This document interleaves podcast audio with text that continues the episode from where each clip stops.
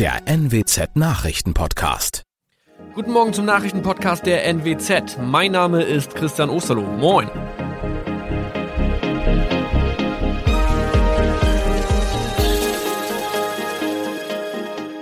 Und das sind unsere regionalen Nachrichten am Morgen. Die Grünen wollen Moorstraße in Oldenburg umbenennen. Viereinhalb Jahre Gefängnis für Falschgoldhandel.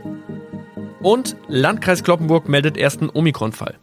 Der Name Moorstraße könnte laut den Oldenburger Grünen rassistisch aufgefasst werden. Deshalb fordern diese eine Umbenennung. Die Straße wurde allerdings nach Hermann Moor benannt, einem der ersten Siedler in der Gegend. Um Missverständnisse auszuschließen, beantragen die Grünen eine Änderung in Hermann Moor Straße. Dann müssten alle Anwohner ihre neue Adresse in ihren Pässen angleichen. Außerdem müssten Polizei, Feuerwehr, Rettungsdienste und Anbieter von Navigationssystemen informiert werden. Die Stadtverwaltung schlug vor, ein Zusatzschild mit Informationen zur Person Hermann Mohr anzubringen. So könne man alle Irritationen beseitigen. Tobias G. musste wegen dem Verkauf von Falschgold am Mittwoch vor das Landgericht Oldenburg. Nachdem der Schortenser bereits im Mai zu einer Freiheitsstrafe von mehr als drei Jahren in Jever verurteilt wurde, betrieb er seinen Handel auf eBay Kleinanzeigen weiter. Das wog bei der Verhandlung schwer auf. Der 27-Jährige schrieb in die Inseratsüberschrift das Wort plated, was so viel bedeutet wie überzogene und nur vergoldete Ware. Da im weiteren Anzeigentext aber die Rede von einem Reinheitsgrad war und die abgebildeten Goldbarren eine Seriennummer trugen, handelt es sich hierbei um eine Täuschung. Tobias G. wurde zu viereinhalb Jahren Haft verurteilt. Ein weiterer Fall der neuen Omikron-Variante ist am Mittwoch im Nordwesten bekannt geworden. Der Kreis Kloppenburg bestätigt, dass eine Frau bei ihrer Rückreise aus Südafrika am Hamburger Flughafen positiv getestet wurde. Sie befindet sich weiterhin in Hamburg in Quarantäne. Da die Frau im Landkreis Kloppenburg lebt, sei auch das Gesundheitsamt Kloppenburg für diesen Fall zuständig. Zuvor gab es bereits bestätigte Omikron-Fälle in der Wesermarsch und im Kreis Leer. Das waren unsere Nachrichten aus der Region. Weitere aktuelle News aus dem Nordwesten finden Sie wie immer auf NWZ Online. Und Aktuelles aus Deutschland und der Welt hören Sie jetzt von unseren Kollegen aus Berlin. Vielen Dank und schönen guten Morgen. Ich bin Maja Däne und das sind heute unsere Themen aus Deutschland und der Welt. Italien gewinnt die Fußball-Europameisterschaft. Das Team von Trainer Mancini schlägt die Engländer mit 3 zu 2 im Elfmeterschießen. Rede und Antwort vor der Bundestagswahl. Unionskanzlerkandidat Armin Laschet im ARD-Sommerinterview. Und völlig losgelöst. Der britische Milliardär Branson ist erfolgreich ins Weltall geflogen.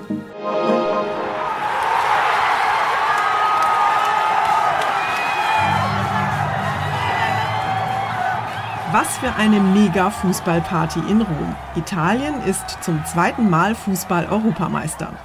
Das Team von Trainer Roberto Mancini hat Gastgeber England im Elfmeterschießen geschlagen und danach gab es einfach kein Halten mehr.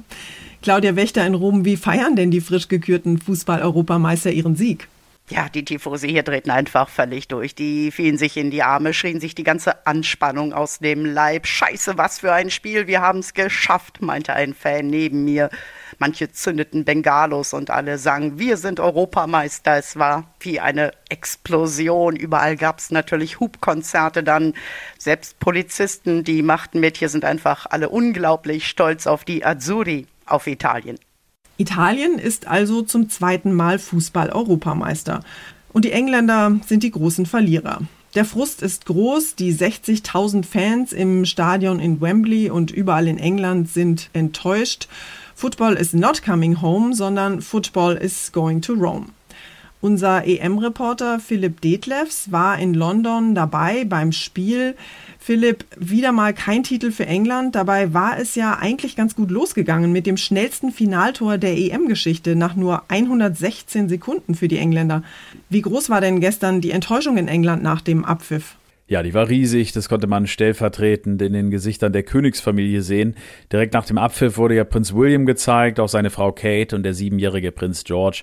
Bedröppelte Gesichter bei allen dreien und natürlich auch bei den anderen 60.000 England-Fans, die gestern im Wembley Stadion dabei waren und bei den Millionen Fans im Land, in den Pubs, bei den Public Viewings und in englischen Wohnzimmern.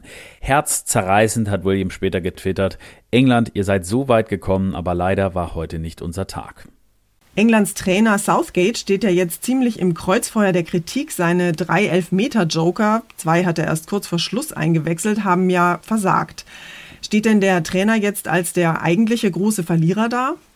Die Verantwortung für die Niederlage hat er auf sich genommen. Er habe die Elfmeterschützen ausgewählt, sagte Southgate. Das ist typisch für ihn, dass er seine Spieler beschützt. Und gerade bei so jungen Spielern, Rashford 23, Sancho 21 und Saka 19 Jahre alt, ist das, glaube ich, besonders wichtig. Traurigerweise wurden auch alle drei nach dem Spiel im Internet rassistisch beleidigt. Die FA, der englische Fußballverband, hat das noch in der Nacht bei Twitter scharf verurteilt. Das ist leider ein Problem, was uns immer wieder beschäftigt. Einige Fußballfans haben ja versucht, ins Wembley-Stadion zu stürmen und nach der Niederlage der englischen Mannschaft wurden Bierflaschen geworfen und Songs gegen Italien gesungen. Was war denn da genau los? Ja, da haben tatsächlich ein paar hundert Chaoten die Sicherheitsbarrieren durchbrochen und sind ins Stadion gelaufen, haben sich da Handgreiflichkeiten mit Ordnern geliefert und wohl auch mit anderen Zuschauern. Es war alles ziemlich unübersichtlich. 45 Leute sind während des Endspiels festgenommen worden, hat die Polizei mitgeteilt. Auch in der Stadt gab es Ärger, da wurde versucht, das Public Viewing zu stören, da wurde randaliert, große Müllberge hinterlassen. Und das war sicher alles eine Folge des heftigen Alkoholkonsums. Schon seit dem Vormittag hatten viele Fans am Stadion und in der Stadt getrunken und das Bier floss wirklich in Strömen. Dankeschön nach London, Philipp. Eigentlich ist ja jetzt gerade Sommerpause und nicht besonders viel los im politischen Berlin. Aber in ein paar Wochen ist ja Bundestagswahl und da sind die traditionellen Sommerinterviews natürlich eine wichtige Gelegenheit, den Spitzenpolitikern der Parteien auf den Zahn zu fühlen.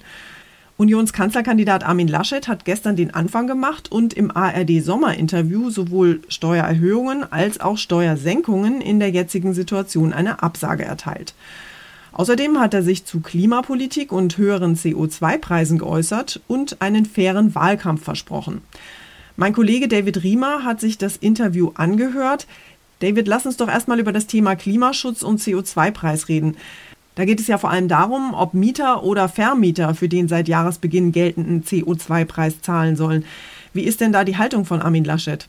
Ja, Vermieter müssen laut Laschet damit rechnen, künftig an den Zusatzkosten äh, durch den CO2-Preis auf Öl und Gas beteiligt zu werden. Die jetzige Lösung, dass der Vermieter quasi gar nichts leistet, wird keinen Bestand haben, meinte Laschet. Man brauche eine Lösung, die sowohl den Eigentümern als auch den Mietern gerecht werde, sagte er. Ja, und seine Begründung, Vermieter sind aus seiner Sicht oft Menschen, die ein einziges Haus hätten und das sei eben deren Altersvorsorge und deshalb fordert Laschet da eine sozial gerechte Lösung. Über mögliche Koalitionen wurde ja auch gesprochen. Dazu gab es allerdings keine konkreten Aussagen von Laschet, aber immerhin sieht er auch bei den Grünen Anknüpfungspunkte. Was hat Laschet denn eigentlich zu der spannenden Frage gesagt, wie es für ihn nach der Wahl weitergeht, falls er nicht Bundeskanzler und Nachfolger von Angela Merkel werden sollte? Ja, also was das angeht, hat er sich nochmal klar festgelegt. Äh, Im Falle einer Wahlniederlage will er trotzdem hierher nach Berlin wechseln. Das Amt des Ministerpräsidenten in NRW wäre damit natürlich los. Versprochen hat er außerdem einen fairen Wahlkampf. Was das angeht, ist es ja in den letzten Wochen ziemlich schmutzig geworden. Die Union auf der einen Seite und äh, zum Beispiel die Grünen, aber auch die SPD auf der anderen Seite. Da ging es in den letzten Wochen doch schon ziemlich heftig her. Mal sehen, wie sich der Wahlkampf da in den nächsten Wochen und Monaten weiterentwickelt. Dankeschön, David. Und wir verlassen noch kurz die Erde und schauen ins All. Im Moment scheint es ja so etwas wie den Wettlauf der Superreichen um Weltraumflüge zu geben. Amazon-Gründer Bezos will ins All starten, Tesla-Chef Musk plant eine Weltraummission und auch der britische Milliardär Richard Branson träumt seit seiner Kindheit offenbar vom Flug ins Weltall. Und jetzt hat Branson ernst gemacht und ist tatsächlich mit seinem Raumschiff VSS Unity kurz ins Weltall geflogen. Nach dem Start im US-Bundesstaat New Mexico hat er eine Höhe von mehr als 80 Kilometern erreicht und ist kurz in die Schwerelosigkeit eingetaucht. Völlig losgelöst. Für einen kurzen Moment am Rande des Weltalls, dann eine sanfte Landung zurück am Spaceport. Richard Branson hat sich einen Lebenstraum erfüllt und darf sich offiziell Astronaut nennen. Während des Rückfluges schwärmte Branson von der atemberaubenden Schönheit des Ausblicks und des Abenteuers. Der Weltraumtourismus scheint abzuheben. Amazon-Gründer Jeff Bezos will in wenigen Tagen nur schießen, von Texas aus noch ein bisschen höher. Auch Tesla-Chef Elon Musk, der beim Branson-Flug als Zuschauer dabei war, strebt in den Weltraum. Tina Eck, USA. Unser Tipp des Tages heute für alle Campingfans. Wer verreisen will, der hat es ja auch in diesem Sommer mal wieder nicht ganz leicht. Die Corona-Lage macht Planungen und Buchungen ja weiterhin zum Glücksspiel. Welche Regeln gelten eigentlich wo? Sind die Hotels jetzt offen und wie voll sind die Urlaubsflieger? Wegen solcher Unwägbarkeiten setzen deshalb immer mehr Menschen auf Campingurlaub. Und zwar entweder im Wohnwagen oder per Auto oder Fahrrad und mit Zelt. Veronika Peneschko aus unserer Serviceredaktion hat da mal ein paar Tipps und Infos für alle Campingfans.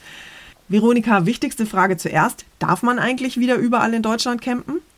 Ja, mittlerweile darf man wieder. Zeitweise waren die Campingplätze ja wegen der Pandemie geschlossen und gerade deswegen wollen da jetzt auch viele hin. Das sagt zumindest der Präsident vom Deutschen Campingclub, Andreas Jörn. Es gibt einen Campingboom, der im Wesentlichen in Deutschland ist. Also die, die Campingplätze in Deutschland werden von den Campern sehr äh, reflektiert. Trotzdem soll es aber genug Platz geben auf den Campingplätzen.